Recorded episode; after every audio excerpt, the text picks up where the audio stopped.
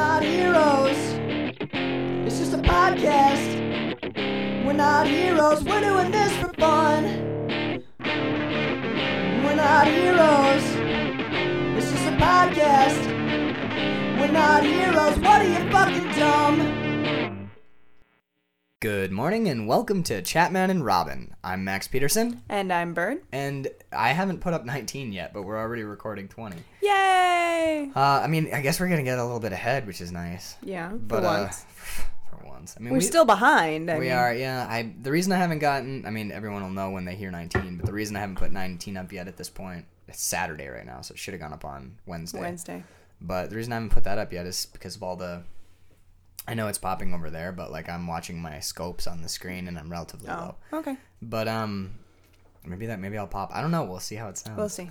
but uh, um, we've been packing a lot and like prepping, and I had to contact. I was gonna cut it and post it today, but I we had I had to contact all those sublease people, and then uh, I was so stressed out after that that I I was am like, stressed out of my head right now. I mean, I don't see why. I heard something interesting today about stress. As uh, apparently, as human beings, our brains. I don't. I heard this on uh, Smodcast. So I'm- uh, they didn't cite a source, but uh, probably NPR, um, because that's where Scott Mosier gets most of his stuff from. But uh, your human brains are designed to focus on the negative always. It's a survival instinct. Interesting. So like, have you ever noticed when you're left alone with your thoughts and it's just you're totally straight, you're not on any like stimulant, no coffee, no weed, mm-hmm. no anything. If you're just sitting with your thoughts, you never are just sitting there like, man, my life is so good. I'm so cool. Everything I do is great. You sit there and you worry about whatever you need next bill you need to pay, what you should be doing instead of sitting. You focus on the negative, and mm-hmm. apparently, what hmm. what they're postulating now is that's because like back in the day, if you were sitting idle in your cave, if you just sat there like, huh, there's no food, or like yeah, like there's not enough food for us to eat. oh well. Right on. Well, I guess there'll be. Don't worry about it, guys. There'll be some food. Things are so great. Or if, or if you were like, oh my god, a massive, Oh, hungry. a massive predator is on its way to eat us, and you were, and rather than be like, oh my god, it could eat us, it could kill us, like that fear of the other. If rather than focusing on the negative aspects of that interaction, you were just like, what a beautiful, majestic creature, we would all be, we would all be fucking dead. So that means our, but that means our brains are wired to think negatively, to worry, to exist in like a state of panic.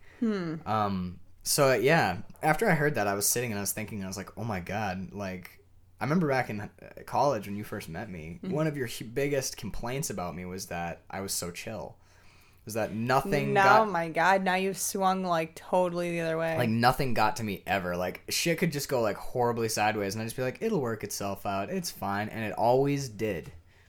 well, you have the best luck of anyone that I know. So I don't I know, but like the other but the thing the thing that I'm thinking about is like it it okay, it always worked out for me when I was so super relaxed and didn't care about anything, was just mm-hmm. really chill and like doing my own thing. Everything always worked out for me.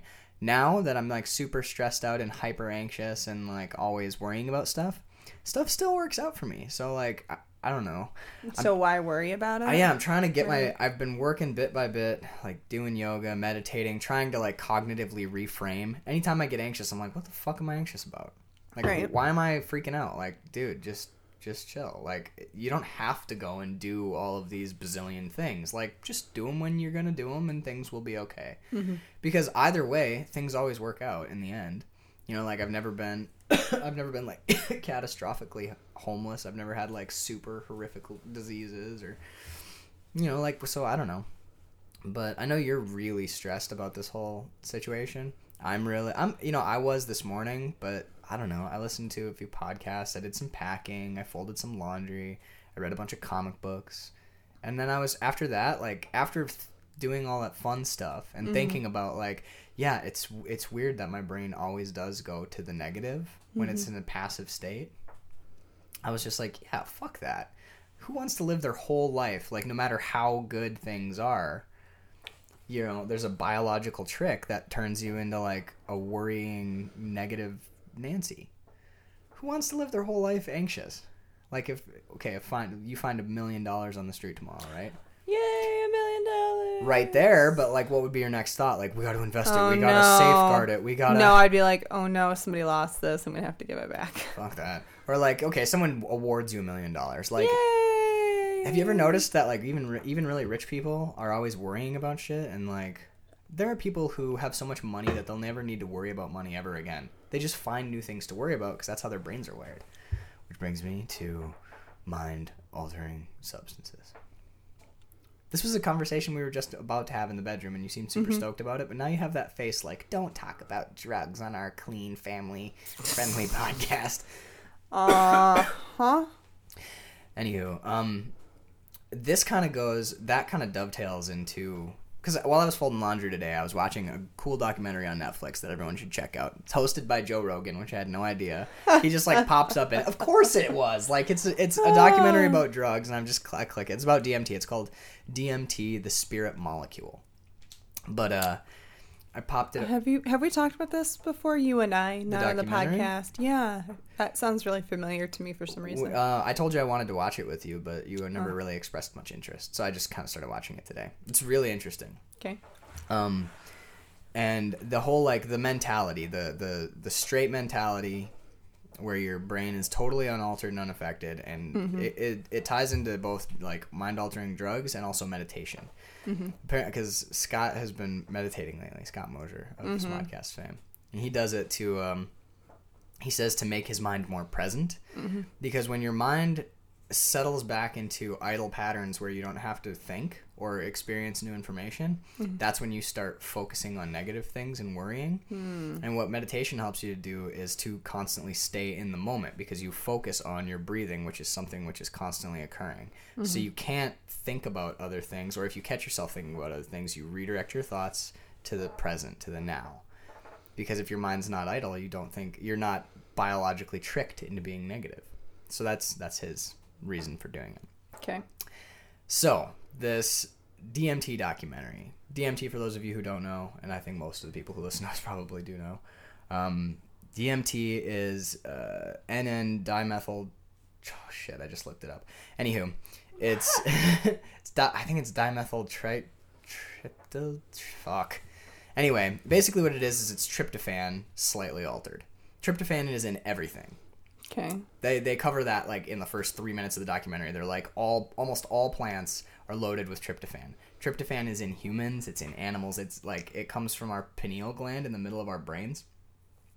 So we also and all these plants also have the little chemical compounds um, to make DMT. Tryp- Tryptophan's super simple, but DMT is like also super simple. Takes like boop, like a tiny little connection, and you get a molecule which creates the most powerful visual, auditory, like complete body hallucination that exists. Like DMT is apparently the most powerful, insane So how is it produced? hallucinogen. Uh, it's it's like a basic. It's produced in your brain. No, I mean like How do people make it? yeah. Uh, they take it, they extract it from plants, and then uh, like you can make it Do they synthesize it? No, like the Am- people in the Amazon can do it. You just like they make this tea called oh shit, I just looked that up too. It's in my notebook. But they make what's basically a tea. It's called uh, ayahuasca. Um, they make this tea called ayahuasca, which is made from a plant. They just basically like boil a plant, and it infuses. Get high as fuck. Well, no. Oh. But you'll see. Um, there's there's like three ways, three primary ways to do DMT. You can inject it, you can smoke it, and when you do it those two ways, which is how it's most popular in the West, like the United States and stuff, your high lasts about five minutes. It's like super intense. It's like, and you like go. The experience is pretty. Everybody, just, it's uh, to be brief, the experience is apparently like the classic alien abduction experience. You're you can see they uh, like rapidly changing geometric shapes. You go, you completely gone from reality. You're inside your own head. You, this one guy just says that he see he saw a bright green city in the distance, and the lights were pulsing. And when he turned to his right, he saw a woman, and the woman was adjusting the lights on the city, and they he was like conversing with her. Grant Morrison and Joe Rogan also talk about DMT experiences where they like are seeing sentient beings of pure energy or pure hmm. light and they discuss things. Mm-hmm. Like this is the reason they that a lot of people refer to this as the shaman drug mm-hmm. is because regardless of what it actually does, there's a lot of theories. Some people say it like allows you to perceive a new dimension, and you're talking with extra dimensional beings. Mm-hmm. In actuality, a lot of other people believe that it just brings you to a deep place within yourself that you would never normally be able to access without it. Mm-hmm. So what you're really doing is talking to yourself without ego because DMT mm-hmm. is the ultimate ego crush. I think we've talked before about how psychedelics Right. starting yeah. with like pot, then mushrooms, then LSD, um, those things all destroy the ego. Right. So DMT apparently is the farthest outlier of ego crushing. It you are erased. And we don't mean ego like I mean, a little bit we do, but like the, like ego as in like self your identity. Yeah, right? self importance and self identity. You're like you are gone. Like the you that matters, the Mm-hmm. important you, it doesn't exist anymore. A friend of ours was telling me about it yesterday. That a couple times that he did DMT, and he's Mm-hmm. like, he's like, it's crazy because it only lasted like three minutes because he was just they him and his friend did it together, and they did like a teeny like tiny microgram or whatever, like a fifth of a microgram on top of a bowl Mm-hmm. and just took that one hit, you know, and so a little bit of cannabis, but the DMT as well. Right. He said the high lasted three minutes, and he's like, and after that, you, you are never really the same after that. You and I mean, you. I mean, I'm sure you know who I'm talking about, but he's like, Yeah. but he's like, I mean, before that, I was a totally. Di- I'm not like it's not like oh, it radically changed every single element or aspect of my life, but mm-hmm. he's like, it it was a game changer. I am definitely a different person now. You think about life and death in a totally different way. Interesting. You think about the world in a different way. Mm-hmm. So what's the third method of You can dr- you can drink it, but it's the the reason that that's not as as common in the United States is because mostly because apparently according to this documentary, a lot of people are afraid of doing it that way. why? When you ingest a drug, like for example, when I smoke when I smoke pot, like when I take my one hit or whatever, and then kind of gig, like giggle and like get become super perceptive for I think it's like three hours or something like that. When I eat a pot cookie or a pot piece of candy or a pot mm-hmm. brownie or whatever, the experience is wildly intensified and mm-hmm. much l- more protracted. It lasts a lot longer because what happens is when you smoke something, it hits your lungs and goes directly from your lungs into your bloodstream to your brain. So like Okay. it's because you know your your blood uh, your you're oxygenating blood through your lungs. Right. So that's how it gets there, and it's a quick high. And I mean, cannabis lasts a long time either way. It's like two. You can you can ex- really peak at about like an hour and a half to two hours after you smoke. You start feeling effects right away, but the peak is is a little bit delayed. But when you eat, totally different. Very.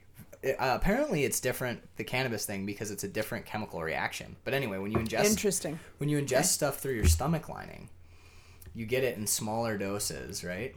Mm, Which keeps okay. it constant in your system for longer. Mm-hmm. Because rather than being like dump in a bucket and then you you get the bucket and you're like wah, and then the bucket all rinses out of your I'm system. high as fuck. Yeah, and then the bucket all or bucket of whatever you dumped in is all washed away. Mm-hmm. It's like slowly pouring a bucket into a stream, so you have a more constant, a more constant. Mm-hmm. But it's not as intense.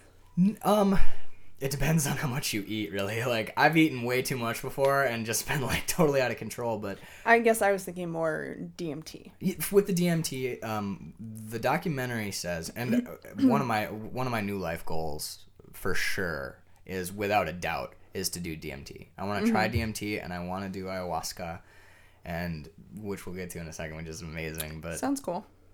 what they the problem is when you eat DMT, right? Mm-hmm. It goes through everything you eat goes through your liver, and your liver has these things called MAOs in them, and uh, it's basically an enzyme. MAOs are an enzyme that breaks down toxins. Sure.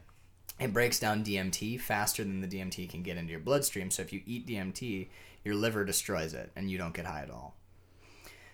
These people in the Amazon River Basin found that if you boil the plant, like plants that have high levels of DMT in them, mm-hmm. or or of tryptophan, which becomes DMT through this chemical process of brewing. And then they found another plant that is na- a natural MAO inhibitor.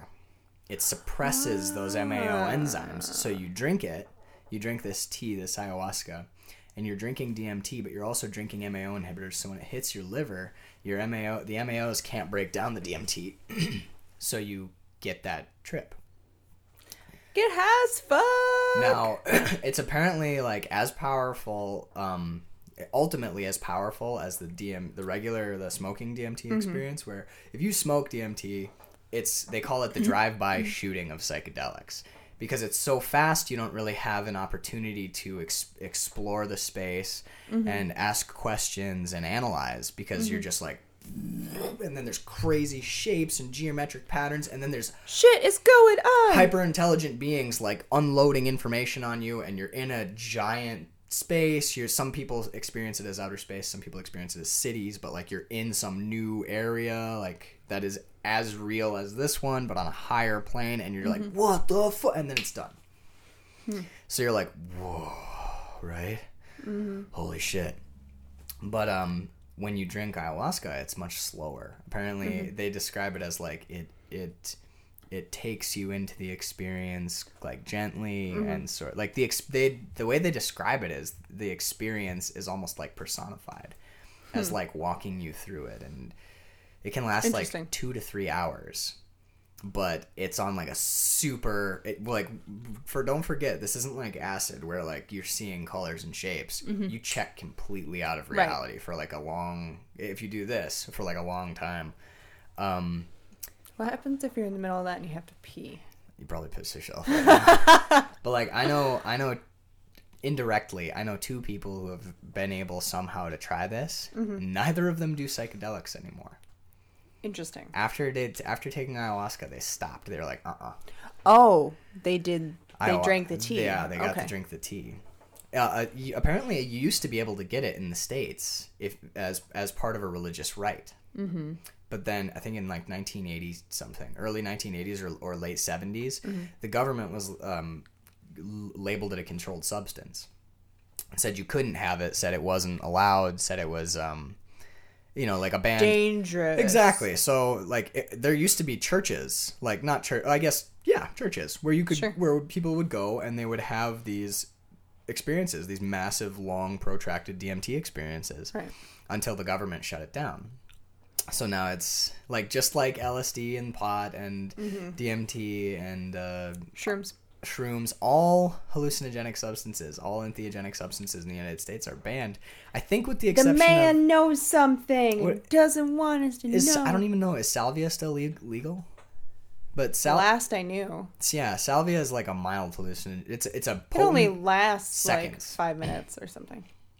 it's quicker than that apparently. It's like I hmm. heard I heard like one to two minutes Oh, at the, on the outside.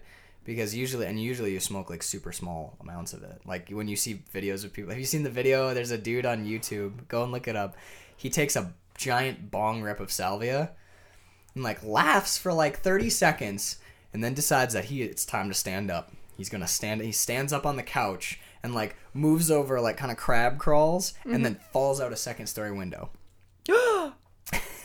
It was on. It was, it was on Tosh.0. He like, cr- and it's. I thought when when uh, my buddy described it, I thought he had just fallen out the window.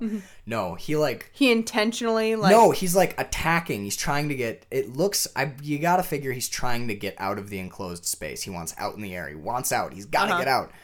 And he like is like attacking the window, and then he just like whoop flies out of it, and you're like, what the fuck did I just see? It was on Tosh.0. It was really funny. It's a funny video. I'll show it to you later. But is um, he okay or does he die at the bottom of that? I Like mean, fall on spikes or something. I don't know who's got spikes just chilling in their backyard under their window, but uh, you know. it's like the worst home defense ever. You know, you're trying to escape from a fire and you fall on the spikes in the yard. You're like, quick, honey, out the window. Oh shit, I forgot about the punji sticks. Eh, it sounds like a an Addams family sort of thing. But uh, but yeah, this um, so the, one of the things that I guess what I wanted to talk to you, other than just like partying and sell, what are you saying? I know, I just imagine that. Like him like crouched and like pawing at open air and then just like him in that crouch position just like doing a 90 degree angle. Just like That's kind of what it looks like. you know like the little the little cat, Yeah, little yeah. Chinese cat just in that pose just like and just falling out the window. it's kind of like that. And then the other guy who's with him is like sitting on the couch, just like moving his hand. Uh, you know, like man, this is this is gnarly. I'm moving my hand. Holy exactly. shit. so My hand. I mean, uh, yeah. So I guess rather than rather than just like party, like like Party telling, and partying, yeah. well, just like rather than just telling you how much I think I'm so excited about DMT. um, one thing that they they put forth a hypothesis about why in South America, in Africa, in uh, like a lot of those types of nations, what we consider still consider developing nations that aren't like capitalist economies driven by industry right. They say that in a lot of those, a lot of of um, mildly or, or like mild to moderate to even major hallucinogens or entheogens are still legal, are available for religious reasons, not just like everybody party, but like if you there are shamanistic cultures or or cultures that have that kind of religion where uh, like for example over in the middle east pot is or marijuana is still pretty prevalent. Like you use a lot of like uh, i think it was buddhists. No it's not buddhist it's the other one. Shit. Hindus? yeah it, it's it's a big part of uh, certain like hindu hindu religion or hindu religious practices and stuff. In south america they're still making ayahuasca. They're still doing these shamanistic dmt trips really long ones in the amazon river basin which amazon river south america or africa i'm horrible at geography South America. south america yeah that's what i thought what's the one over in africa that's the nile right Yes. Okay, cool. But uh, they were they were po- they uh, this documentary postulates that the reason that Western culture, Western civilization, the United States and Yes. Canada and England or whatever, these capitalist, industry-driven White. cultures. I mean, actually, the United States is almost to a point now where we're not predominantly white anymore. How cool is that? Interesting. But um, I can't remember where I heard that either, so don't quote me on it. But Yeah, I, I cool. think it's I think like the his, uh, I think Hispanics are almost like like forty percent or something like that, or, or something. It's it's the numbers are getting bigger, which is cool. Interesting. But um, this guy, this one guy postulates in the documentary that the reason that is is our this society is against anything that will take you out of a mindset, out of a out of a physically productive mindset dedicated to creating material goods. Oh my god. I so knew that this was going to go in a 1984 sort of direction. Because you're reading like, 1984 right now. "Ah!" Yeah. You know, say- like if you are no longer being a productive worker bee, then you are bad and you need to be put down. Well, they're what they're saying is um, they don't accept this. This culture doesn't accept any alternative to being uh, a productive maker of goods or services. If you want to explore the inner landscape of your mind and try and enrich yourself spiritually, I mean, even you and I, uh, enlightened individuals that we are, Ha. wank wank, um, we have yeah, wank wank. That's Okay. But um, even we use negative terms for those kind of people like oh dude that's way too fucking new agey for me right Well, there is yes there is a Yeah. type of person who's very new agey but like you i mean in our vernacular in my vernacular somebody who's now starting to like look at these substances in a critical way not like a like a a Mm. blindly critical way but like a critically thinking about them and how they could apply Right. to me into my exploration of myself and the world around me I still, in my vernacular, have uh, like burnout. I still can. I still use occasionally pothead as like a negative term. You know, um, like we wouldn't have words for it if there wasn't a negative thing that that was associated Right. with it, right? But you know, um, they they kind of talk about the '60s and like the all that drug experimentation and stuff, Mm-hmm. and they they say the reason the '60s failed was the people who were experimenting with drugs. I mean, uh, they to- Failed? They totally did. The '60s was one of the biggest like cultural failures ever. The hippies cha- they stopped Vietnam, and then rather than like plowing ahead and making Stephen King writes about this all the time. He really is disappointed with his generation. He says that they had an opportunity to change the world, and they settled for daytime television and 2.5 kids.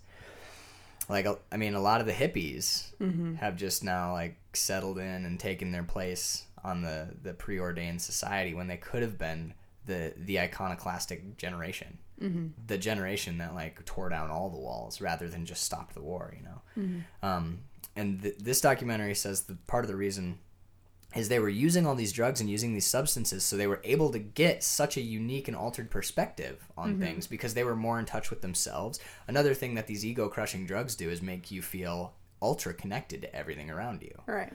like not just people but like your your society your culture your civilization and like nature and all that Your shit Earth, right. Right. Um, but they were doing it detached from any ritual or history or shamanistic legacy. Like the reason that these cultures down south, South America, not like in Georgia, there's all these fucking DMT heads running around ripping ripping on like sick banjo solos and just being like, I feel super connected to my family, i.e. my sister. I heard a really good joke the other day, but it's never mind. It's probably not appropriate for the pod. No, everything's appropriate for the podcast. All right. How do you circumcise a redneck? Ew. Kick his sister in the chin. Isn't that awesome?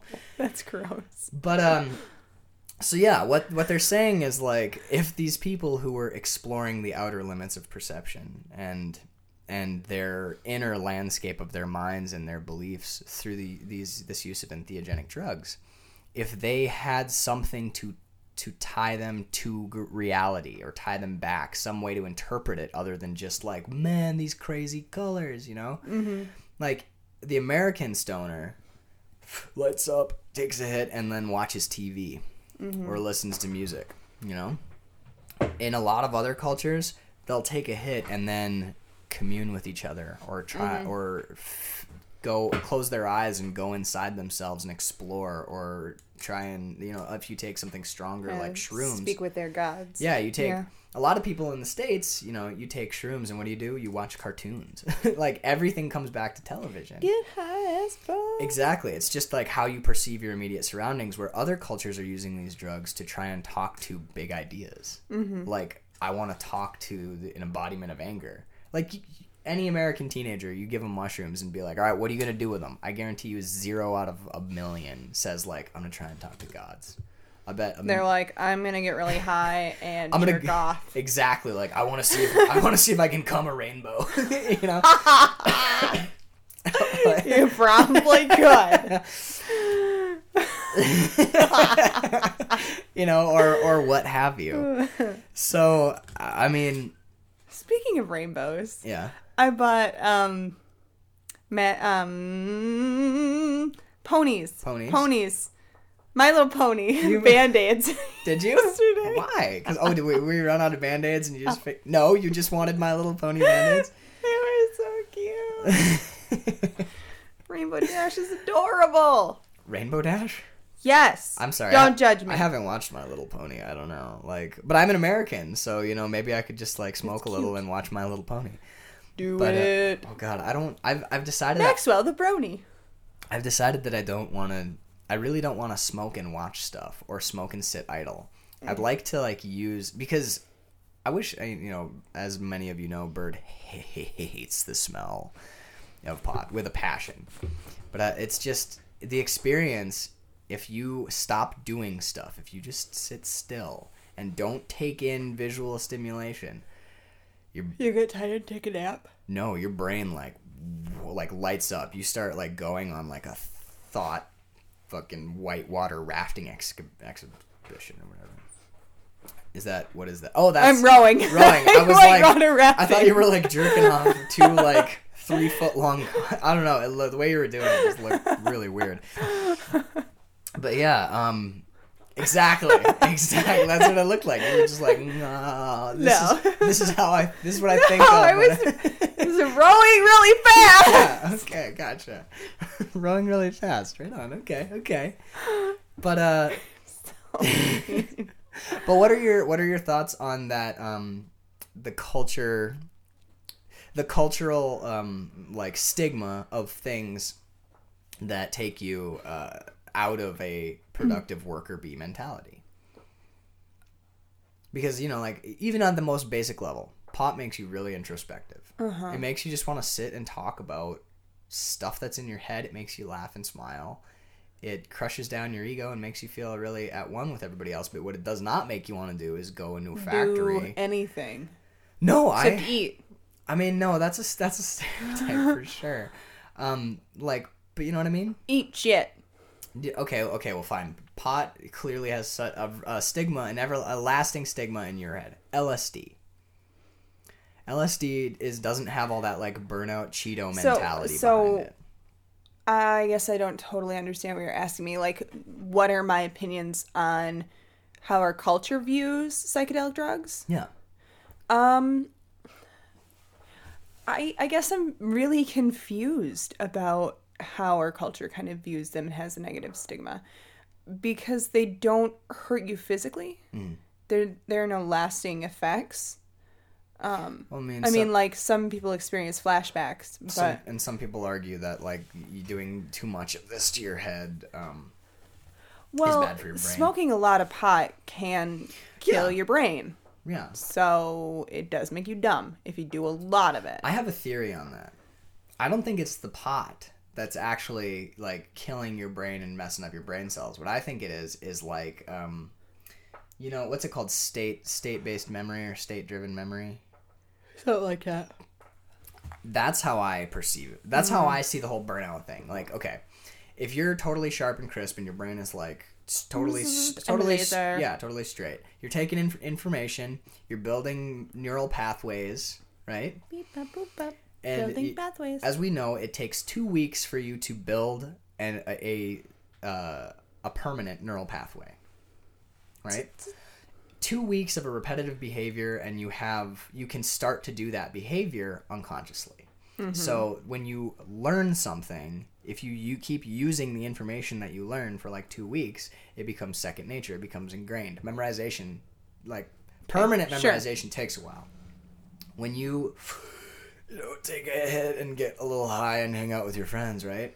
Your brain starts to, as I experience it now, uh, I haven't read anything about this or anything. This is just this is my scientific exploration. of my own Maxwell. Peterson's theory. Right. Your brain starts to free associate. You're open to like everything, but it's very transient. You'll take stuff in, you know, like someone will say something and you'll get a weird thought based off it and you'll fire that back and that person will be like, that was a weird thought. And they'll make a new association, which is why like Grant Morrison always says, like, you know, like, yes, take like take drugs, talk to gods, go beyond the pale. But what's not what's important isn't the experience; it's what you can bring back. That's that's his caution against excess. Mm-hmm. You want to be able to bring your discoveries back to enrich the life that you have when you're not altered. Mm-hmm. That's his theory, and I really like that theory. But pot makes you sort of free associate, and you experience stuff, and it's all just coming at you, right? But if you are high all the time, if you're excessively smoking like that, your brain won't build a neural pathway because it's not like point A, point B, point C, point D, and then mm-hmm. again point A, point B. As a dis- normal discussion is, mm-hmm. it's like someone's like like an ocean wave washing over your brain over and over again. There's no path to be made. It's just a huge wash of information that leaves immediately again, mm-hmm. washes over, and you remember bits and pieces. Over time, I think rather than someone digging a trench of information into your brain, if you just have let that wave just wash over your head over and over again, nothing will stick in your brain. Uh, Not literally get smooth. I'm speaking in metaphor here, but you know, there's no, there's no information. There's no neural pathway it breaks formed. those down. Yeah. I'm not sure it breaks them down. I think you're still as intelligent as you were when you started, but if you start smoking pot at 14 and you smoke pot every day from the time you're 14 till the time you're 50, you will retain your 14 year old intelligence you'll never grow as a person. Mm-hmm. If you use pot occasionally to free associate ideas or to open up neural pathways or connect neural pathways to each other once in a while and like use the experience rather than just use it like like a cocktail at the end of the day to like calm down and like watch the TV, you know. Mm-hmm. I think that that can be it can be a useful tool. Abused, any tool can become detrimental. That's my theory. You know what I mean? Yeah. Does it make sense to you? You're looking pretty skeptical. No, makes sense. Right. So, um, you know, and that's, you know, booze is a good thing to come back to. Our culture, utterly, utter and complete tolerance of booze. Isn't that weird? Like, w- w- you can't smoke a joint, you can't take a hit of LSD and uh, you know actually they used to use LSD. Originally it was for schizophrenics, remember? Right. You know, they're actually considering allowing psychiatrists to use it to cure depression or to explore and, and hopefully rehabilitate people with depression. Interesting. Yeah, because remember we were talking about it like I'm week. going to the doctor and getting LSD. Yeah, Marquette, fucking hyper conservative Marquette. I kind of doubt it. We should, you know what we should do? We should move to California for like six months. Both get psychiatrists. hey, so I heard about this new. I'm really idea. depressed, doc. Um, I just want to. This would help. me. Doctor, is there anything that could help me for a prolonged period of time explore in depth the inner landscape of my emotions? I don't know if such a thing exists, Doc. Is there something like that? But they used to do that. Once they found out that it doesn't really help schizophrenia very much, they looked into alternative ex. Oh, before um, Ah, bicycle day. Get me back to that. bicycle day. Okay. second. You're loud. That's good though. Sorry. Um, you're usually way too quiet. That was nice and loud. Um, bicycle day. don't yeah, don't let me forget that. But Bicycle. they started giving it to people who were depressed because one of the major things about LSD, one of the major effects you're distracting me now, is that riding a bike. for like seven or eight hours or up to 12 hours, you know, it puts you very in touch with all of your emotions. It makes you, it, you don't have any defenses where, like, if you feel sad, you're going to feel You're fucking sad. right? And you can explore that feeling and why you're feeling it. And if you want to be happy again, all you got to do is think a happy thought, and LSD will take you there, and you think a happy thought. So it's, yeah, apparently it's psychiatrists using it like patients using it with the guidance of a psychiatrist who's there and is like all right now talk to me what are you feeling why are you feeling that right mm-hmm. it really is a useful tool for exploring yourself Interesting. yeah um so bicycle day Bicycle day. bicycle day i just found this out it's an unofficial national holiday everybody everybody knows about 420 Sure. hitler's birthday no i'm kidding it, it- Really? yeah it really is hitler's birthday is 420 but um, Hitler's birthday. But of course, everybody, you know, everybody knows that because 420 is, you know, Oh. And that's this month. That's coming up. it is. Yay. Well, Is there anything going on around the 20th? Because I'm celebrating this year. Uh, I don't know. It's a Monday. It is a Monday. I might have it off. That'd be amazing. But uh Oh no. but no, any anyway, um you know, like everybody know you know, I'm going to hit puberty Hitler's very birthday. I, it's Hitler's birthday. so anyway, I'm Edwin. But um Or King Candy, as everybody nowadays knows that voice. But yeah, I will. Don't worry, people. I'll hit puberty real soon here, and you'll have a manly voice. But no, uh, um, you know, everybody knows 420 is like the pothead's birthday, or like Boulder, Colorado's official holiday. you know. um, but 419, the day before 420, is called Bicycle Day Bicycle. because it happens to be the day that the first man who ever experienced an LSD trip had his trip. He was the guy who was How did we figure he was the out? guy who was developing L- he was one of the scientists who was developing LSD. He, I think I think this is the compound known as LSD6, which is quote unquote Crazy hard stuff from the 60s, right? well, it's like quote unquote. Well, you know, a lot of people say like, "Man, the weed back in the '60s, you kids don't even know." But you know what the difference between the weed in the '60s and the weed now is? The weed now is amazing, different and the weed in the '60s was shitty.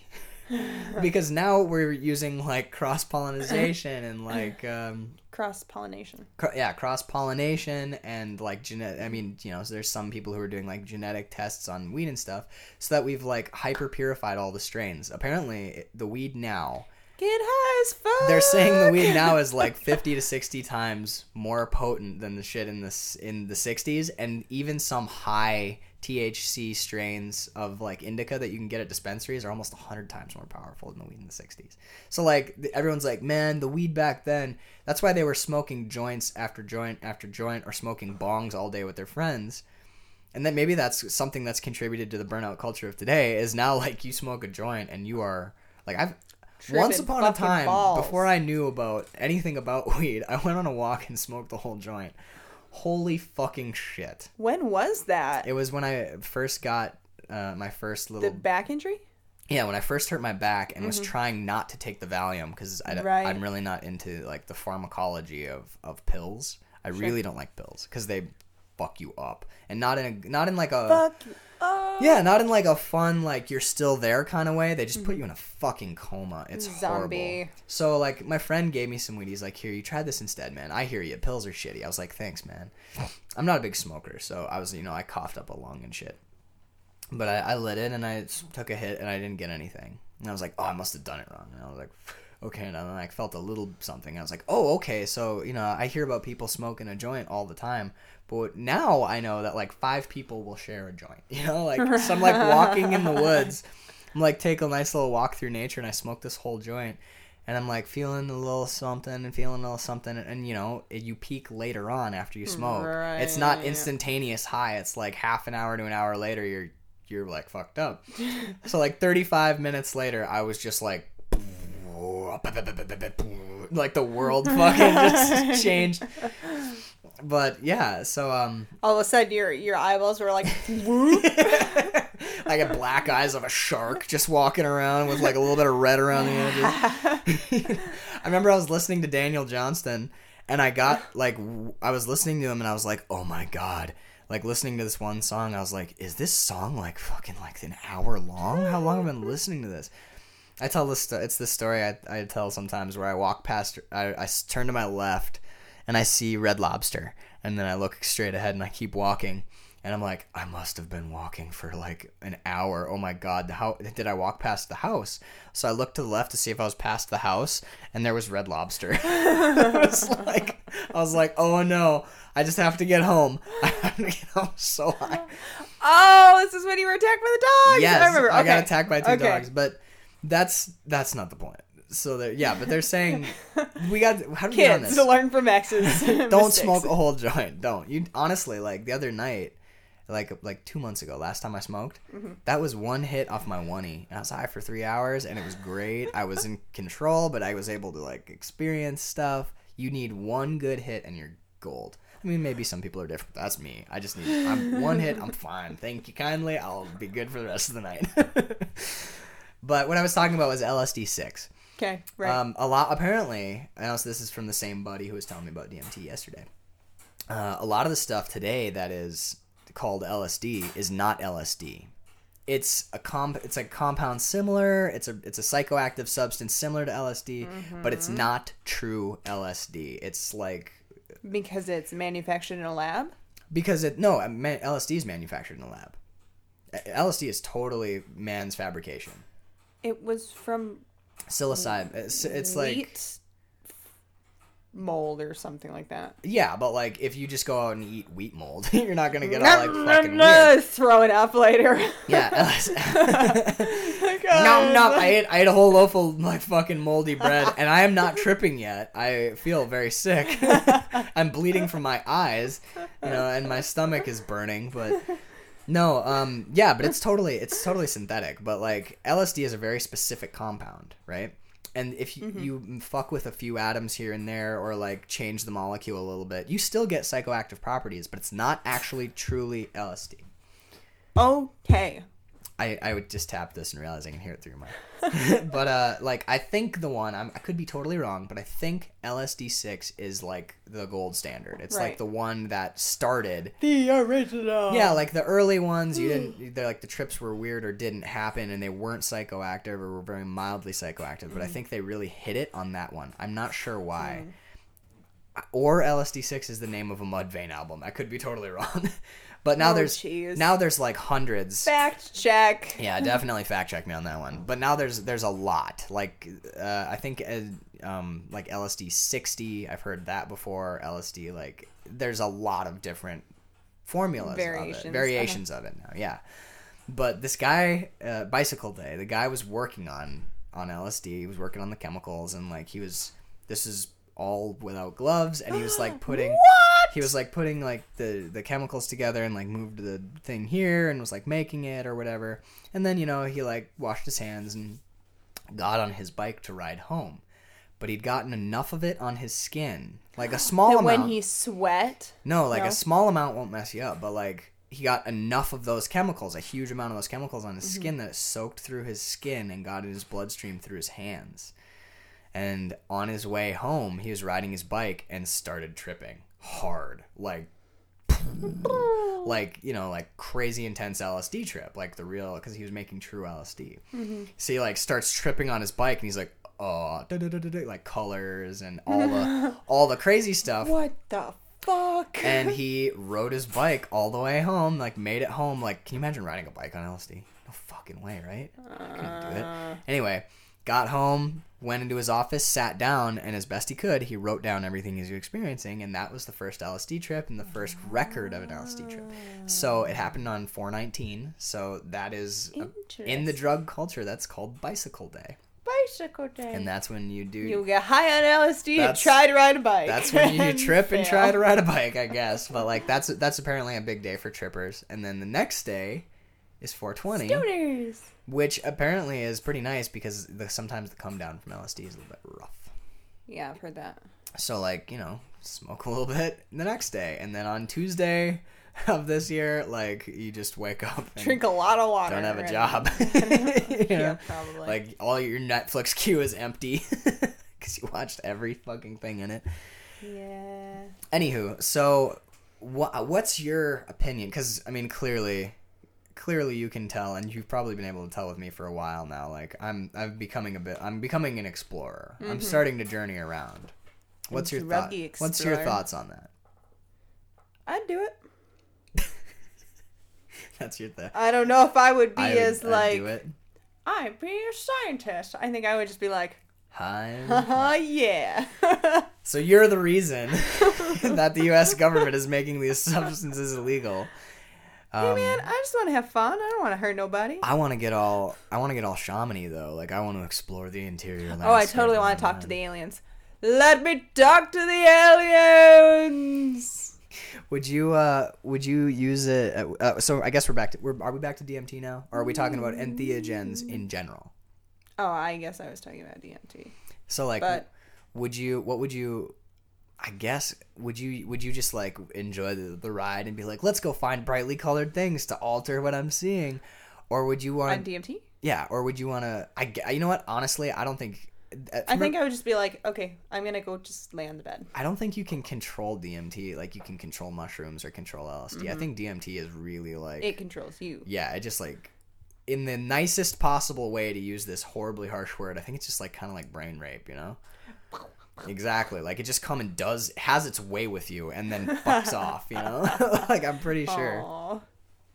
What? No breakfast afterwards. No, it doesn't make you coffee. It doesn't make you breakfast. I think it's just like a, a utterly and completely life altering experience. You know what I mean? But uh, so what? What would you try? Um, Drugs. All in, of it? Drugs in general. drugs in general. Yeah. What would? non hallucinogens. Would you do any non hallucinogens? Do you have any interest in anything that's not a No, I really don't. Neither do I. I re- I thought um, for a while that I wanted to like do coke, but it, no way. No. I really don't. I, I only have an interest in in hallucinogens. Really, I don't have any interest in uh. pills or anything like that. I just like the entheogenic type stuff. You know what I mean? So like, Yeah, I just want to would you do all like shrooms. you do shrooms? You, I know LSD, you do LSD DMT. again. You do DMT. Would you? I my big curiosity, my big question is: Would you ever? Could you ever? Just like I obviously you're not going to. You'll never smoke pot. You never will. One because you don't do the smoking part very well. Two because you hate the smell. Ugh. But would you ever just like? Would you ever try? Would you ever do peyote? Sure. Okay, and you would. I'm assuming you would do the the prolonged like DMT tea. Yeah. But maybe maybe do that one save that one for last. But uh would you ever be able to i want you desperately to just Like a dart frog. oh my god fuck that noise. Lick a dart frog. Is that one of the things Yeah, you do the- to get your like the amazon so rainforest frogs. apparently they were licking frogs down there like because of the mildly toxic substance. Well there you have it folks. Lick a dart frog. Um Don't don't Don't go- lick a- don't lick a dart licking frog. frogs randomly. yeah Probably really don't lick frogs for starters they pee when you pick them up so don't I mean, unless you're into like water sports with water creatures, water sports with water Amphibian water sports. Exactly. Um, but uh, would you? I, w- I want you at some point to just just fucking man up and eat Man eat, up. eat eat a piece of candy. I want you to eat like a pot cookie. Just Uh, and then throw up? fuck it. Just plug your nose and eat it. You know, like like you have eaten things that taste worse than that. I know the smell is pretty repellent to you, probably because of the taste aversion you got from taking that one bong rip that one time. Oh my god. But like for real, Woo. even a tiny one like a buckeye, it's the smallest thing you could find. Just fucking eat it, power through it, and then drink some s- something really Brush my strongly. teeth. Brush your teeth, or eat some cheese or peanut butter, something to take the flavor out. Because I'm not kidding you, it's so readily available. Like it's hard to get these other stuff, you know, substances. Like it's really hard to get your hands on some of this stuff unless you know people. And I know people, and I'm still having I a little bit of trouble with it. But like pot, oh my god, you can get pot so easily, and it it's like like I said before, Anywhere and everywhere. It's, like low level, like really low level LSD. It's definitely it's a very interesting experience, and I think that you should have it at least once. For the sake of science, babe. oh, the sake of science. Will you do it for the sake of science? Maybe. All right. Cool. Well, I mean, we could move on to other subjects right now, but that seems like a nicely little self-contained diatribe about hallucinogenic drugs. So, do you want? Are we done? I mean, do you want to be done, or do we? We could go on and do part we make a part, segue. Part two, yeah. Uh, hallucinogenic quality of the art in wytches. How was that? Oh, that was bad. Pretty fucking ham-fisted. Yeah. well, well, it's too late. We've already committed. Let's just uh, let's sell it. Let's. we're we got to pretend like we enjoyed it. It's like we're we're both female porn stars right now. Like, oh, I'm enjoying this sex so much. Um, With this hairy old man with This his hairy- beer belly. and his dick as big as a forearm. That can't be fun, right? Ew. C- Can that pop? That's. I mean, you, you think as a porn star you would get used to it eventually, like all of the dicks in your world being like legs. Probably. But there's no way that's fun, right? Like that that can't really be that fun. I don't know. I don't know. I'm not a porn star. That's true, but you do have some experience with a big dick. No, I'm kidding. um, no, okay. So I guess yeah. Let's talk comics. Let's get back to comics. Wytches. Big weenie, maybe. Named Maxwell. By big dick, I meant my personality. um, Scott Snyder. Usually, I'm all about this guy, right? Like, Uh oh. no, I mean, don't. It's not too horrible. It's not really that bad. But like, okay. Um, and I'm still a huge Scott Snyder fan. I buy books when I see his name on them. That's true. Cause you know his run on Batman so far has been fucking phenomenal, genius stuff. And wytches issues. This is issue five. I'm holding in my hands, which the cover is pretty badass. Yeah, I was just checking that out. But I mean, issues one through four were awesome, very good. You know, like not his best writing. I've said it before. I think like it's not the best writing he's ever done. It's pretty good, a little bit of off here and there. What? Um, I'm just. I think I understand how they did this cover, and I'm a little bit disappointed. How did they do the cover? It might be a photograph. Okay. I think it is. Mhm. Um, and then they just took it and flipped it and stuck it on itself. Really? Yeah. So So it's it could be water. I don't think so. no, no, no, no, no, no. What they did is they reflected the image, and put the two together, side by side. Mm. Flipped and put it together. Interesting. And I don't know if the top and the bottom are the same. Um, Okay. But um, you know, like you buy, I buy all of the Batman books because his writing is so sharp, so crisp, so lovely. But then in one of the backs of those Batman books, his run on Batman, right? There was a sample script, a Scott Snyder script for his artist Greg Capullo. And Capullo likes a pretty sparse script. He, he doesn't like page breaks or anything. He just wants the story and the dialogue. And I read it, and I was like, okay, so may- this must be like draft one because the script that I read was n- not great. Like you know, like the writing wasn't a lot. Some of it was a little cheesy. In this now, the book, the comic itself, Batman, Scott Snyder and Greg Capullo's run on Batman What are is these gross things? uh those that's ginger. Ginger. Yeah, but ginger ginger's a plant, but this is a ginger tree. If you read the issue, it'll make sense to you. Oh, They're little like hives of ginger. Um, that there, it, this is Scott Snyder's take on the gingerbread house where the witch lives. Like that's where the myth came from, apparently. Oh. Anywho, um, like, yeah, like I was saying, their Batman run is peerless. Are you gonna read the comic? Sorry. it's okay. But Scott Snyder's writing in this issue of Wytches is not Poopy. not great. It really like there's a lot of dialogue that I just don't believe. And there's mm-hmm. some that's mostly it. Like the the captions are okay, but like the big thing is the dialogue. Like the dialogue is just not believable. It's kind of stiff.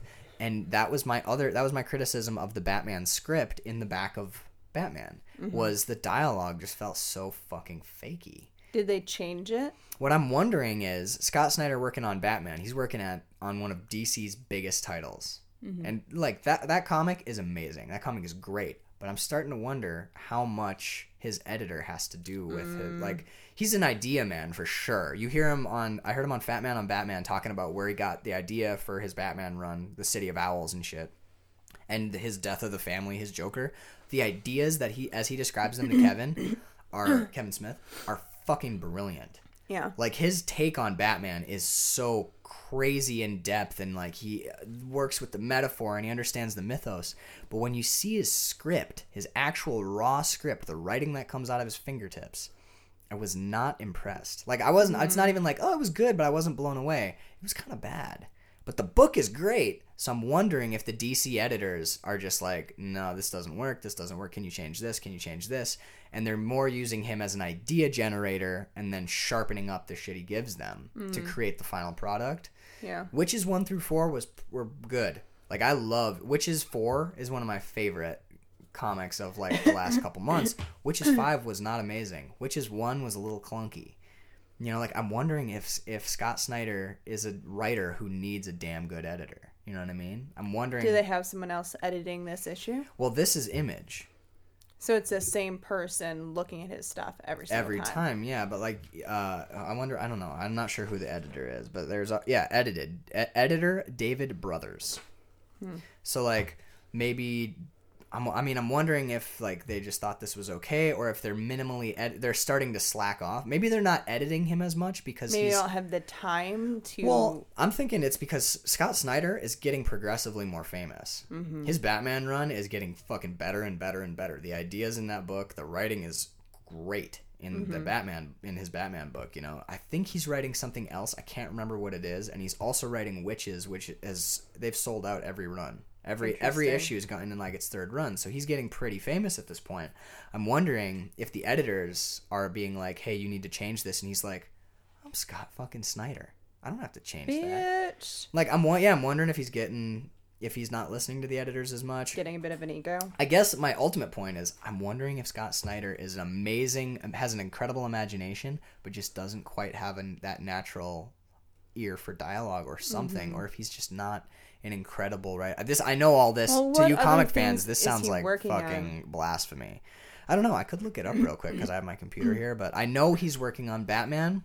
He's working on Wytches, and he's working on another Batman book. He's doing two Batman books right now. I always kind of worry that having writers and artists do so much in a month. such a short span of time that their work really suffers. Like the quality could be so much better, but it's not because they're trying to pump it out in such a Well, can you, short period Can you think of any artists who are working on more than one book a month?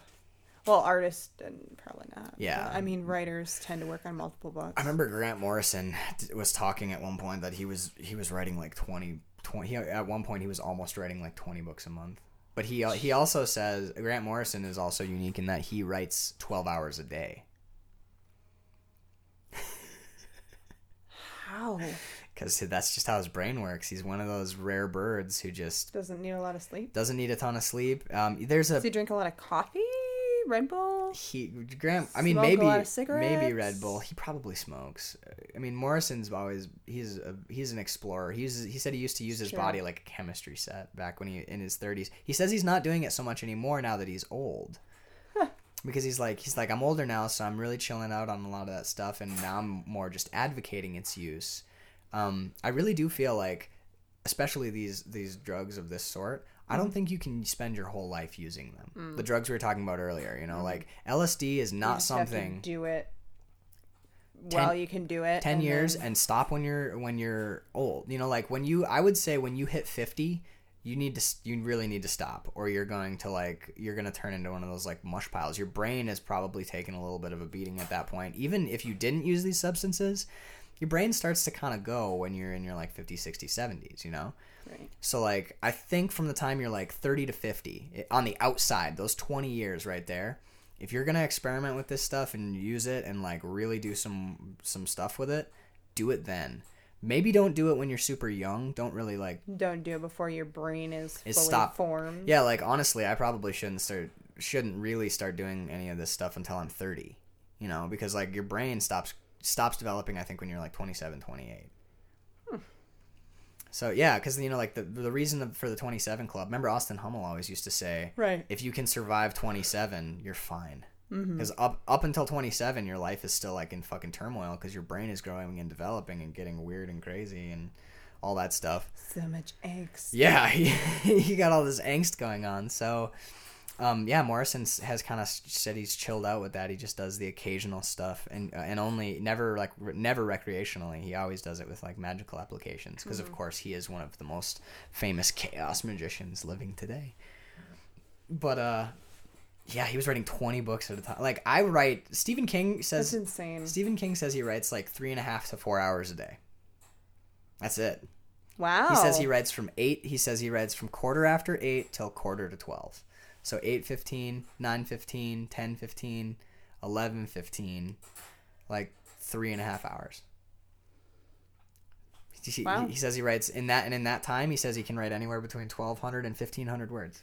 So like six pages into hard copy every day. But the thing is, he writes every day, chips away at it, writes, Right. writes, writes. So I mean, you write 1500 words a day all year, 365 times 15. I'm not going to do that, but or 1500 but you're writing a lot Right. putting away a lot of words grant morrison he writes 12 hours a day maybe it's because he's such he works with such big concepts that it mm. takes him a long time to finish a script or something but i write like a few I hours write not at all. a few hours a week um but yeah um X-O Manowar i wanted to talk i know you don't read this book Wait, we were just talking about Grant Morrison. Let's hit nameless first. Oh, good idea. Good segue. Um, Nameless issue three. This is issue three. Issue four is coming Ooh, out. Ooh, I like this cover art.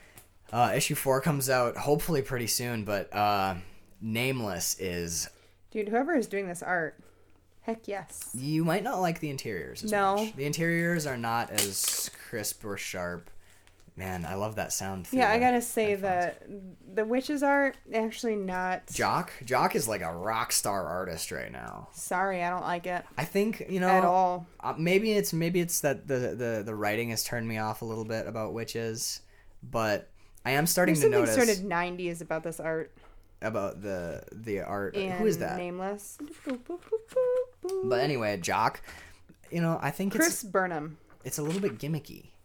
Jock's art and wytches, yeah. Yeah. You know, like he puts these big filters over top of everything.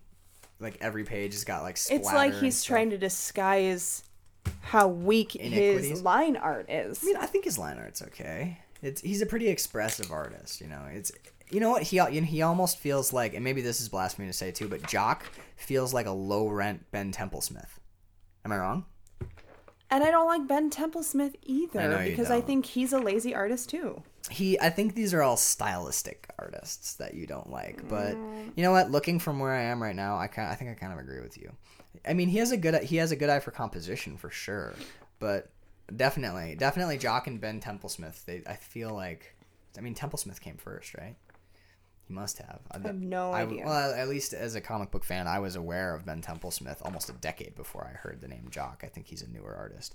But we were talking about Nameless. Let's put wytches in the the what do we the timeout pile, the probationary pile. The timeout pile. I mean, I just I hope it gets better. I hope because actually, you know what? The last issue is or the womp next womp. the next issue is the last one. Oh. It's a six. Apparently, it's a six issue series. Okay. So I don't have to if it if it stays poopy, I don't have to worry about it. If he's gonna That's it. if he's gonna do another one, I don't know if I'll pick up the second arc. If it's if he keeps doing it, you know, like unless six is fucking incredible, I might just put wytches down. Nameless is it's it's Kicking ass.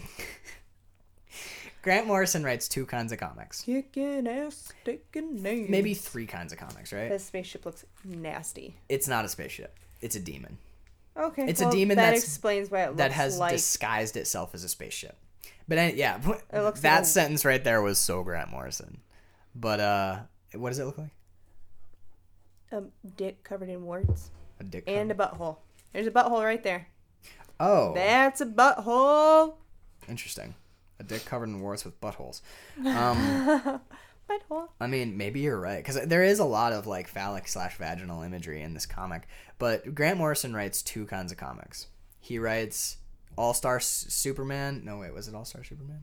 He writes his Superman, Batman comics, and his Wonder Woman Classic comics. tights and fights. Yeah, but with big ideas. Like his run on JLA, there is some very imaginative, inventive, like otherworld alien type shit. But it's all in a strict, structured framework. And then he writes shit like Doom Patrol, Nameless, um, Arkham Asylum, where he he basically discusses his concepts of like the spiritual side of the world, and like this book, Nameless, deals a lot with with uh, with Gnosticism and Jewish mythology. Interesting. Like there's a lot of Kabbalah in there, and there's a lot of Gnostic ideas in there. Um, and it's all he he is telling all of these Are ideas. those protective glyphs on their ship? hmm These are all basically basically sigils. Like the guy, it's called Nameless because the dude who Is that this guy? This guy? no, this is No? the captain. Um, the, they bring basically the story is about um, these this group of um, various experts in various fields trying to stop a giant asteroid from hitting the Earth. But we find out that the asteroid is actually in this issue. We find out spoilers. The asteroid is actually a prison from the first Mm. war, the war in heaven between basically like What? the forces of good and the forces of e- or light light and darkness good and evil whatever this is where i found Mm-hmm. A out about B. this is where i found out about uh, morduk which is a, a name or like the the asteroid is named Xibalba now you you know that from Star Wars Episode One, the fucking pod racer, Oh. the like little vagina faced pod racer. Yeah, Oh, I thought it was like a little penis. no, he- Penis nose. he's yeah. I mean, kind of. He's got like that floppy face. Floppy he just looks like a dick. He walks around on his hands all the time. I'm a weenie. But Xibalba is actually like I, I can't remember which country it is, and I feel really bad that I don't. But it's like the in- Fact check. yeah fact check. But it's basically like the Indian or Hindu. It's a, some Middle Eastern or South Eastern? Asian Okay. type thing. Um, it's their underworld. It's the, it's literally means the place of fear. No, it's South American. No. Thank you. It's not Eastern. It just took me a second. Which country? Uh, something that's someplace that starts with a C. But there's a cave system Mm-hmm. in this one South American country that they actually call the entrance. They say it's the entrance to Xibalba, Cuba. not Cuba. Uh, fucking somewhere else down there. I, I've looked it up. It's on Wikipedia. If you just look up Xibalba, Okay. X I B A L B A. You can find it. But there's like people go down in this cave system like looking for hell basically. It's like the entrance. Apparently this cave system is mythologically the entrance to hell. How fucking cool is that, right? But the the reason that they call this guy nameless, he's an expert on the occult, is the asteroid is like flying towards Earth and the satellites on the side of it, there is an enormous sigil. Like the, what do you what's going on? Somebody is just like revving their Mm. engine. It's driving me nuts. So the uh, the asteroid is like the size of the United States. It's fucking huge. Ooh. And this sigil takes up one whole side of the asteroid, so it's enormous. And once they this issue is the one where they go and take a look at the asteroid and like fly on it and go on it and stuff. And they figure out that it was built by giants. Like built by like giants beyond the, our mind's imagination. Like our our mind's ability to imagine, you know. So Like Titans.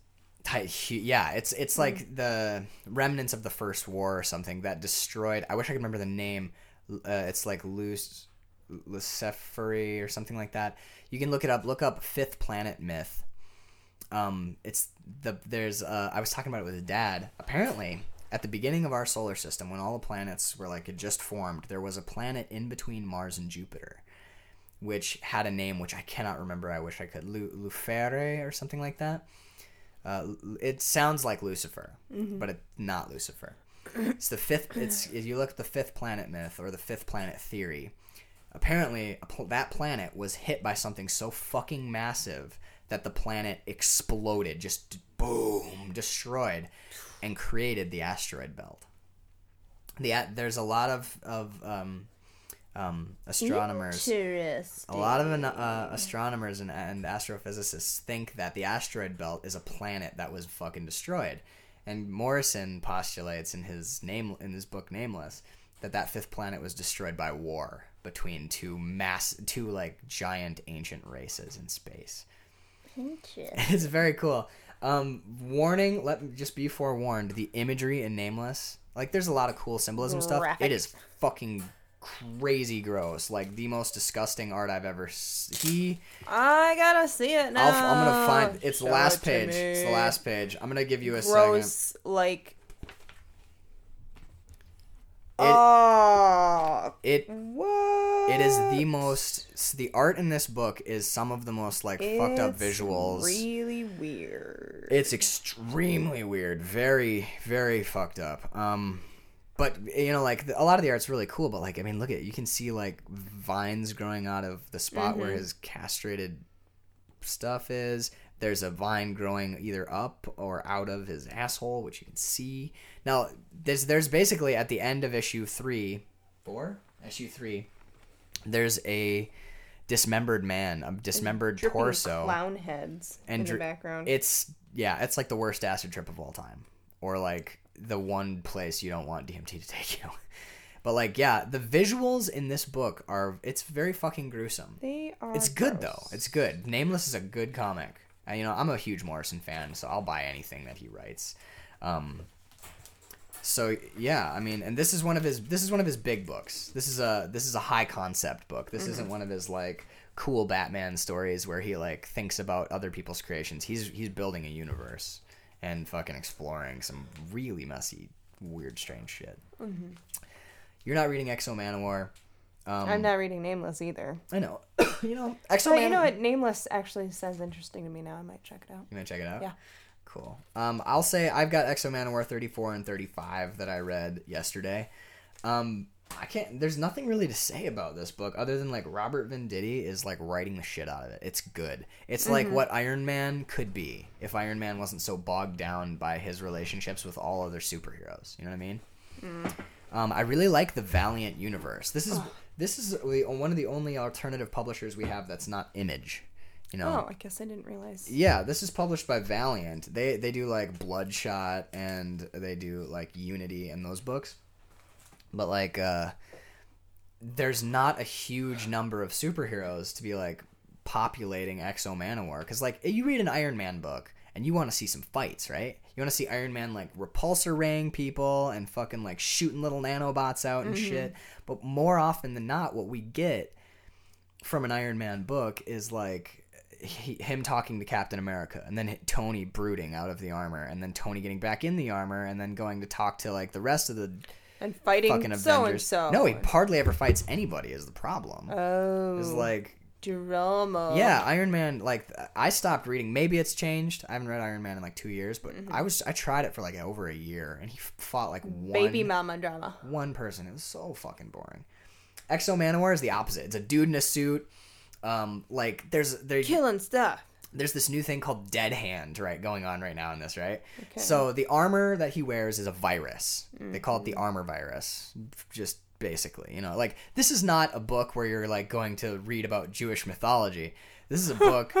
this is a book where it's like fucking fighting aliens. it's really fun. So the armor hunters are this group of aliens who are like trying to stop this virus from destroying the galaxy. Because it mm-hmm. turns out this armor is really destructive. It mm-hmm. drives the wearer insane, and then that wearer basically commits genocide and destroys the planet. Ah. Yeah. So they die. All the armor hunters are basically killed off by armors. What do you see? You have a stain on your upper lip. Cool. I like it. Um, so they build the armor hunters built this like last ditch gambit called Dead Hand, which is a collection that I'm covering my lips It's so she can't see it. fine. I'm not gonna look at it. which is a collection of robots, like man-sized robots, who all fly up into outer space. Yeah, and like clink, clink, clink, like all locked together Oh. into a And fucking make Megatron. no, a giant head in outer space. It looks like a planet with like a really giant base on it. Oh, right. You know what it really looks like though? It looks like the fucking Death Star. Death Star. It really does. And what it does is it goes to a solar system. It samples all the flora and fauna on all the planets, right? So that it can repopulate the worlds after it fires a beam or like a, a giant energy blast into the sun. And the sun reacts to the energy blast and wipes out all life in that solar system. They they just wipe out whole fucking galaxies all at once or solar systems all at once. And then, after the planets are all dead in the entire universe, after they've killed every living thing, they're gonna go back through and repopulate them all. Weird. Because if there's no if there's no living thing for the armor to bond to, then the armor virus will die out. Fixing fix it's like curing it's the most insane thing. It's like curing a virus by killing all possible living tissue for the virus to interact with. so like chemo. Yeah, but you're not they're not leaving a single living cell. It would be like if chemo was fucking if chemo was a thing that totally like turned your body to ash. And then at the end they're like, "Look at the pile of ash. It does not have cancer."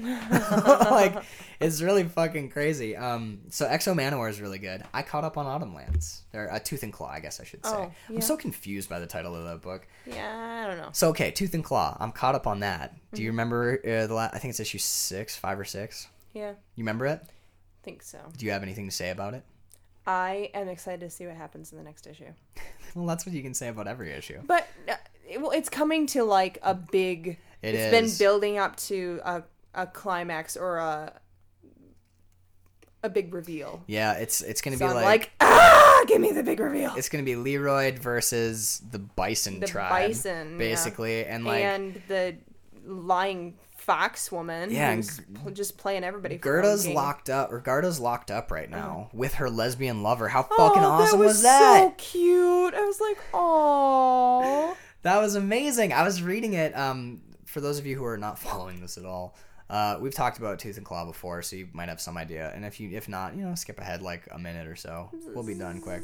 But um, uh, Garda is like this warthog priestess magician, and she has a, a uh, like a side a companion whose name I cannot remember for the life of me, but it's a giraffe. Affa. Afa is it? Yeah. All right, Afa. Afa is the giraffe, and it's like another another female animal. This is a mm-hmm. future where there are no humans, which is why the champion They're all like personified. anthropomorphic. animals. Yeah, that one. So Leroy is this human protector, this human champion, which is why everyone it's you know like we talked about why we had our Yeah. problems with that earlier. Yeah. But the point is, is the the owl whose name I also forget. I'm reading a lot of comics right now, so I'm not great at the owls. Remember? Um, Sandorst.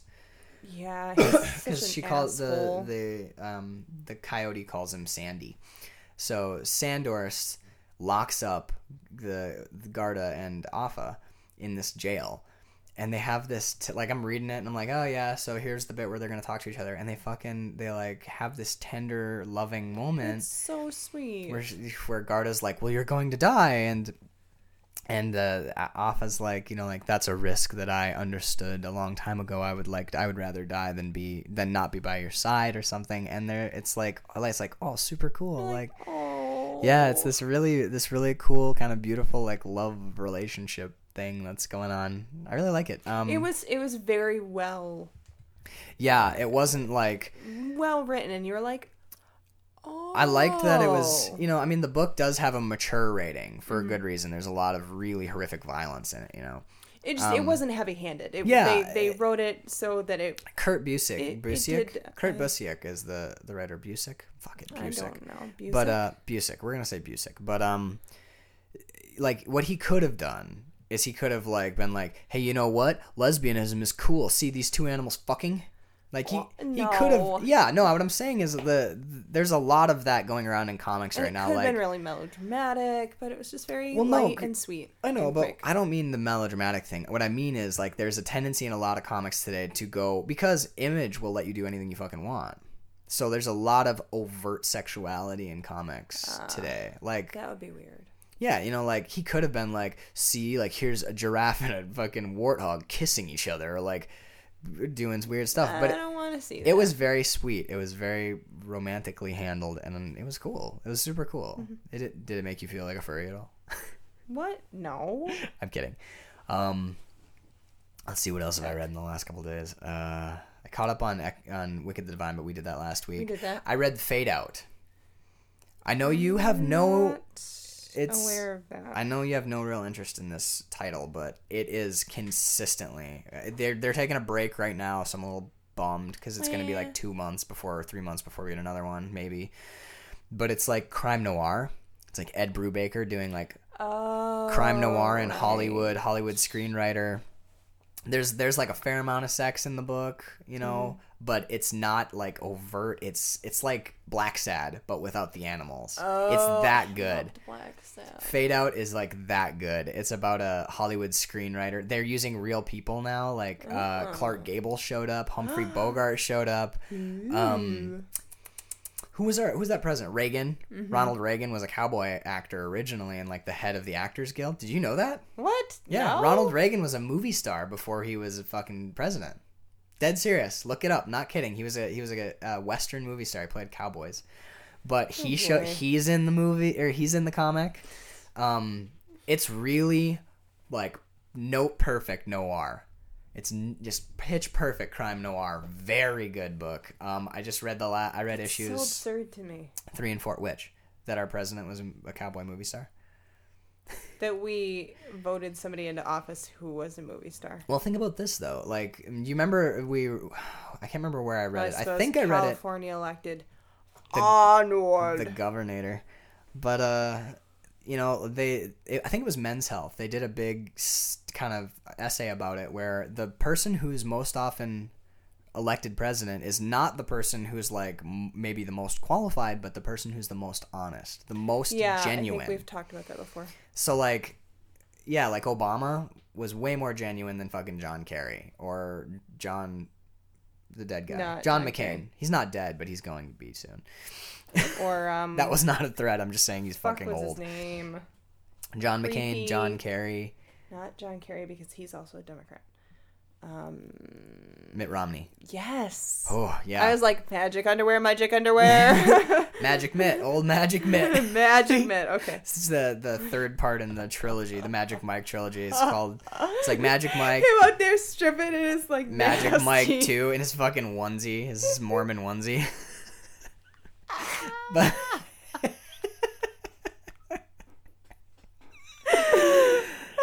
just hosing down dogs. Somebody. Oh. oh. Wet t-shirt. God. That movie would make a fucking million, just a billion Somebody dollars. needs to make that. You want to make a billion Oh dollars? Just have Mitt Romney in his fucking magic onesie spraying dogs on stage.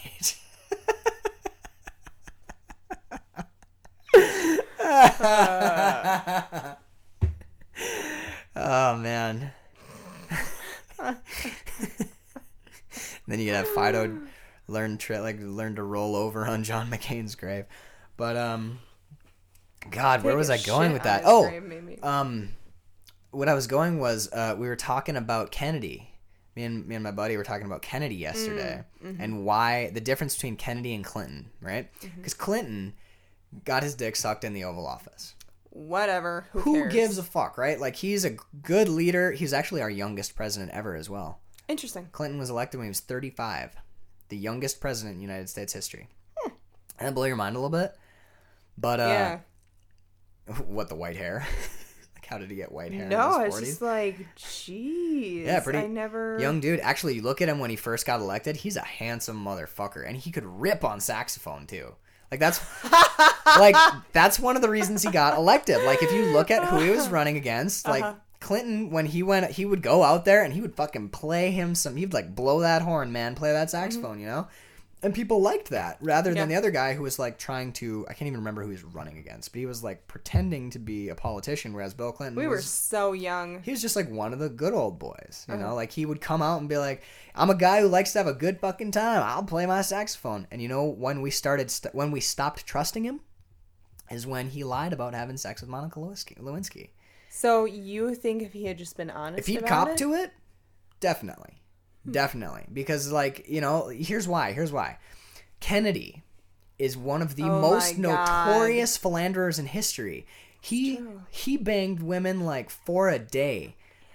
Yeah, like he's there's there's a um, a tell-all book published by one of his Secret Service agents was kind of like you know like you know we used to bring girls to the White House to the pool in the back and he would fuck them in the pool like at the White House while Jackie was inside like Kennedy and Oh man, that's messed up. well, like Jackie was apparently a pretty freewheeling about the whole thing, but it must suck. It must have sucked for her too. But like Marilyn Monroe got famous because she fucked Kennedy. Like Marilyn Monroe is famous because she fucked Kennedy.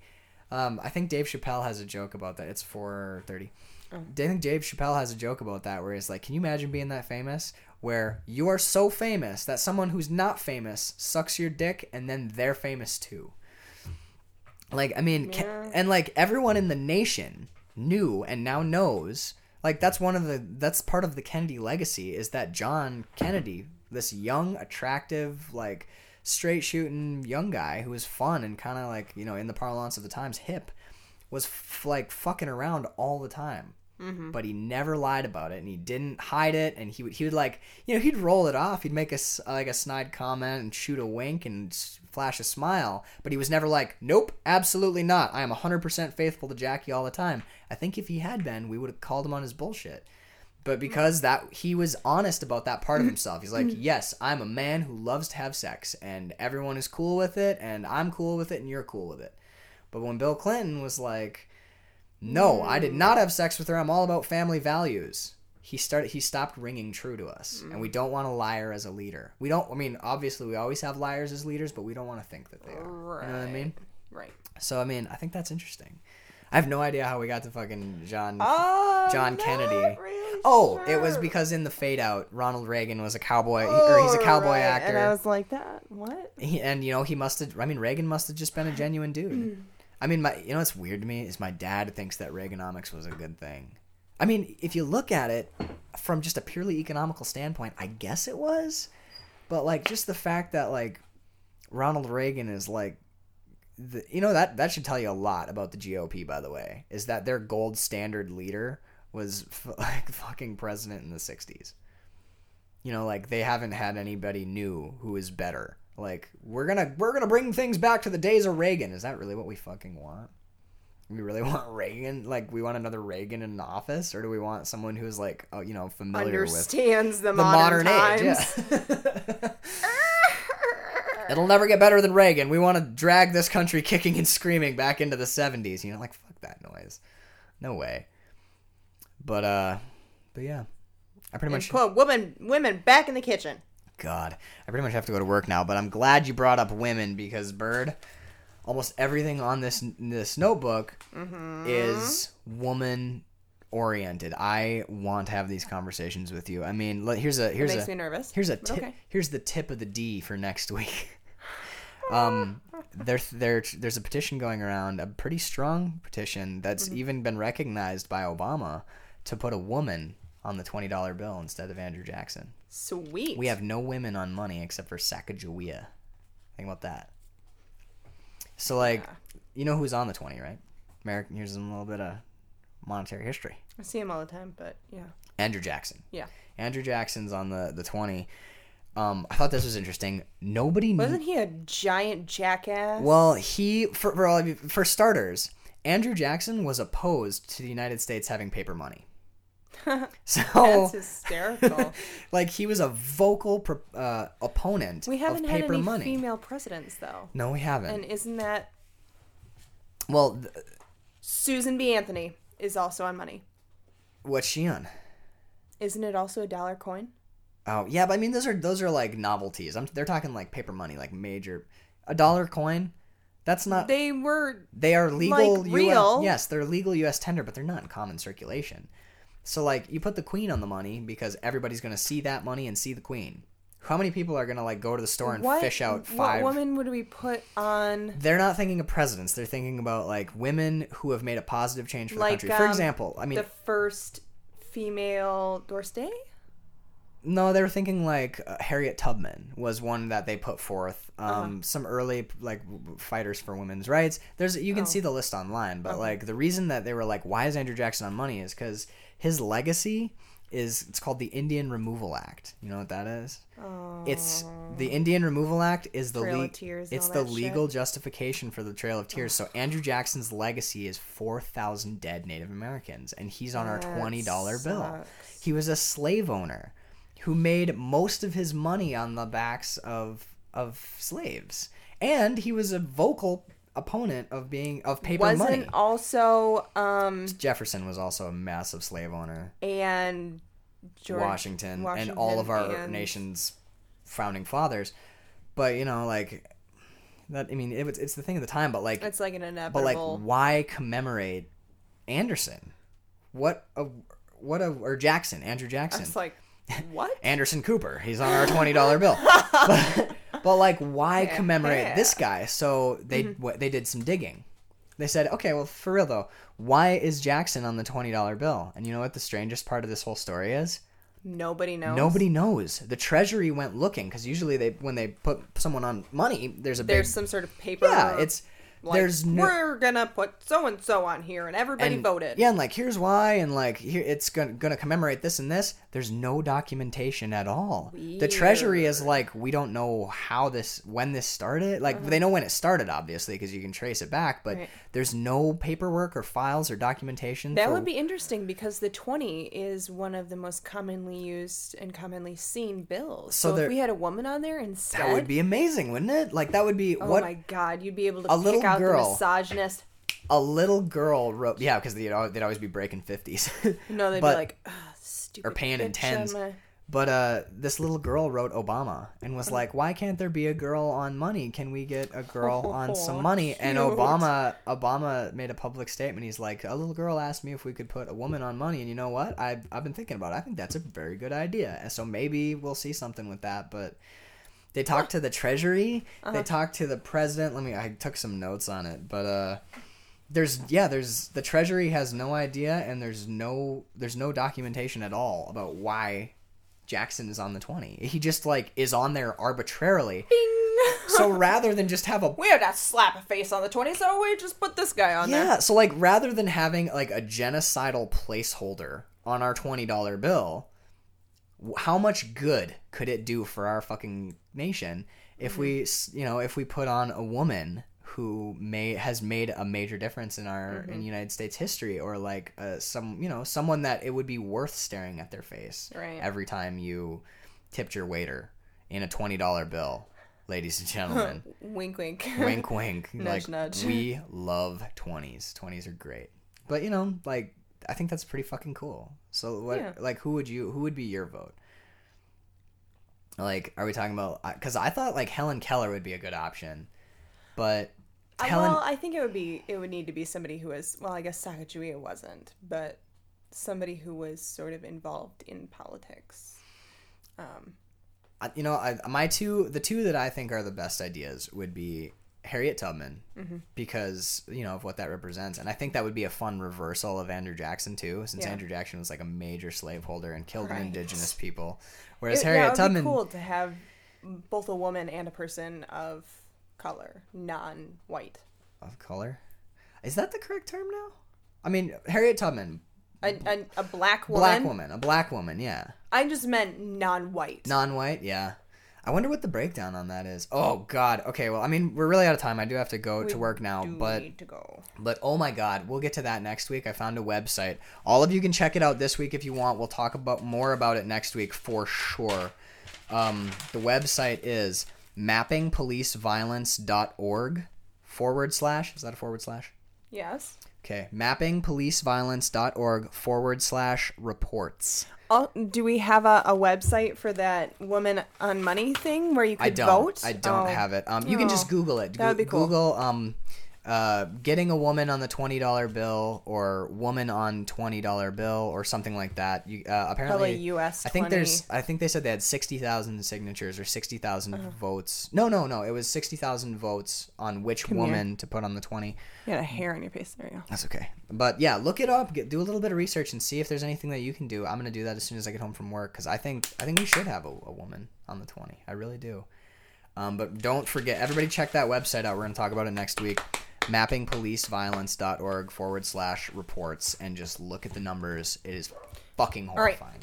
We gotta wrap it up. We Let's gotta go. go. All right, Things so uh, that was our drug interesting. drugs and drugs and comics. weird. That was a Yeah. pretty good podcast. Uh, and we did go super long. It didn't turn out to be a 20 minute podcast like I thought. It, we went like an hour and a half. All right, so yeah, I guess that's it. That's uh with the dogs as our chorus. That is Chatman and Robin for this week. Uh, I'm Max Peterson. And I'm Bird. Holy podcast, Chatman.